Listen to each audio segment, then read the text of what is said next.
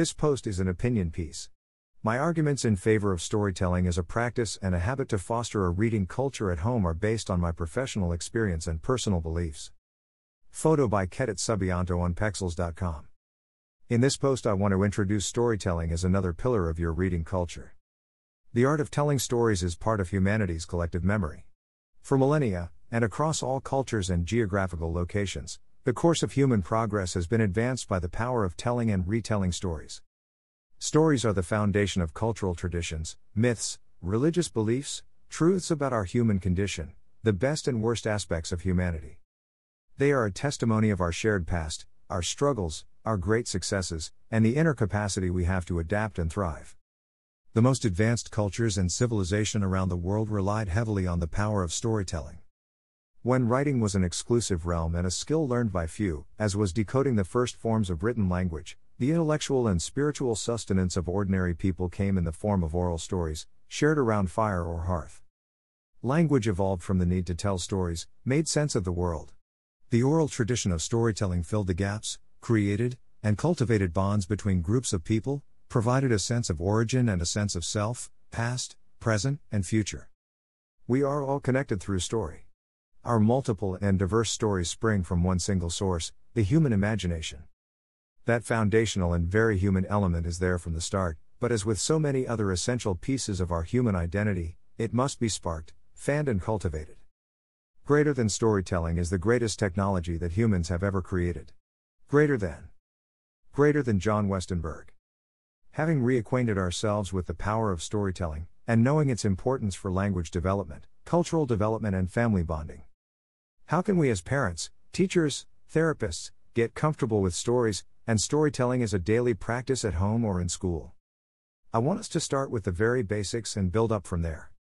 You will find telling and sharing stories with your kids or students is a wonderful and enriching experience for you as much as it is for them. We all want to share our story, that's one reason why social media has become such a popular form of social sharing, and why stories and videos of people doing and sharing authentic experiences has become the trend and even the norm. Nowadays, we have plenty of tools to share our stories with and channels from where to broadcast our lives, yet, with children, teens, and young adults, I believe we should make a greater effort to connect in a more intimate setting, even if we go virtual, without too many bells and whistles, and mostly from the heart. Our kids can smell dishonesty from a mile away. They want, appreciate, and deserve honesty, sincerity, true colors. They have curiosity and a desire to know where they come from, to help them figure out who they are and where they may want to go. Storytelling must come from the heart, which means it must come from your emotional core, to reach the emotional core of those who are listening. But when you don't feel your heart bursting with stories, I get how the idea of sitting down to tell your kids a story can feel overwhelming. You have plenty of stories to tell. Stories you know from your childhood, stories you can transform or create with them, stories about you, your friends, your family, and about the kids themselves. Do not feel you have to come up with these stories on the fly. I suggest you take a moment to write a list of stories you know, events in your childhood, events in your family's history. Think of each item on your list as a story prompt.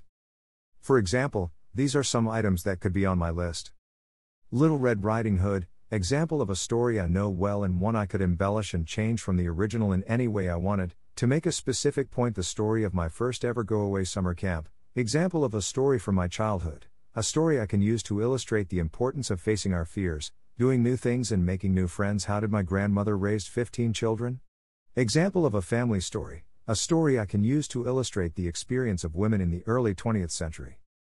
Now that you have your working list of storytelling prompts, the next step is to pick a time for the activity. This will add the elements of expectation and ritualization to it. To begin, I recommend making storytelling time bedtime. This would mean the kids are already in a physical space and frame of mind that may help them to stay quiet, listen, and follow along a story without any other distractions. If you are already using bedtime to share read aloud stories, you can alternate reading with telling a story, or picking one of their favorite stories, telling it in your own words, and coming up with your own twists and turns. Why tell stories to our kids when they have their digital books, interactive books, and audiobooks to tell the stories for us?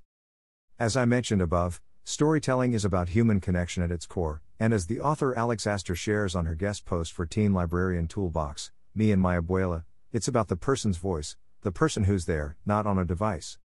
Yes, audiobooks, read along, Sing along books and other recorded materials are great resources for language development. They sure make interacting with books and stories more exciting for the kids, but the time for storytelling should be intimate, enclosed, expressive, vivid, and live. They should hear your voice, see your expressions, even in the dim down light on nightstand or a flashlight. Storytelling is about the people there. Here are a few more ideas about storytelling to guide you through the valiant effort of becoming your family's storyteller. All links to the complete articles below. What makes the basics of a story? People, characters, and emotions. Think about the people in your story. Start by picking a single protagonist to revolve the story around. Pick a single emotion you want to unravel for the kids to connect with. Plot, universal yet unexpected. Universal themes speak to all of us one way or another. Pick a universal theme like the power of friendship or good versus evil. To make it interesting for you and the child, try to pepper the story with unexpected twist and funny or scary surprises, if they are fond of scary stories. Purpose, focus, remember your story should follow a simple structure and have a design end in mind. You must be leading the children toward something, if not, they'll get lost, frustrated, and bored, and so will you. Place, set the story in the world they know, or in a completely different environment. Describe things as they are, or make it up. If you find your imagination running out, Prompt the kids to fill in the blanks and let yourself be surprised and delighted. As you tell more stories to the kids, make mental or actual notes of what worked and what didn't, get to know their taste, likes, and dislikes, to custom stories for them or around the characters or types of adventures they want to hear more about. For now, I want to leave you with this final thought the experience of storytelling is a gift we have and share.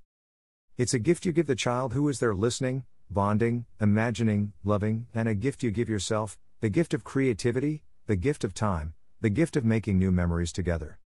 If you have given storytelling a chance, are a storytelling pro, or are jumping in for the first time, please share the story of your experience with me here. I'd love to know, smiley face. The stories that made me want to become a storyteller. The four fundamentals of storytelling. Six rules of great storytelling, as told by Pixar. Until next time. Hasta la próxima. Como empezar a contar cuentos. Download. Hashtag B. Bilingual.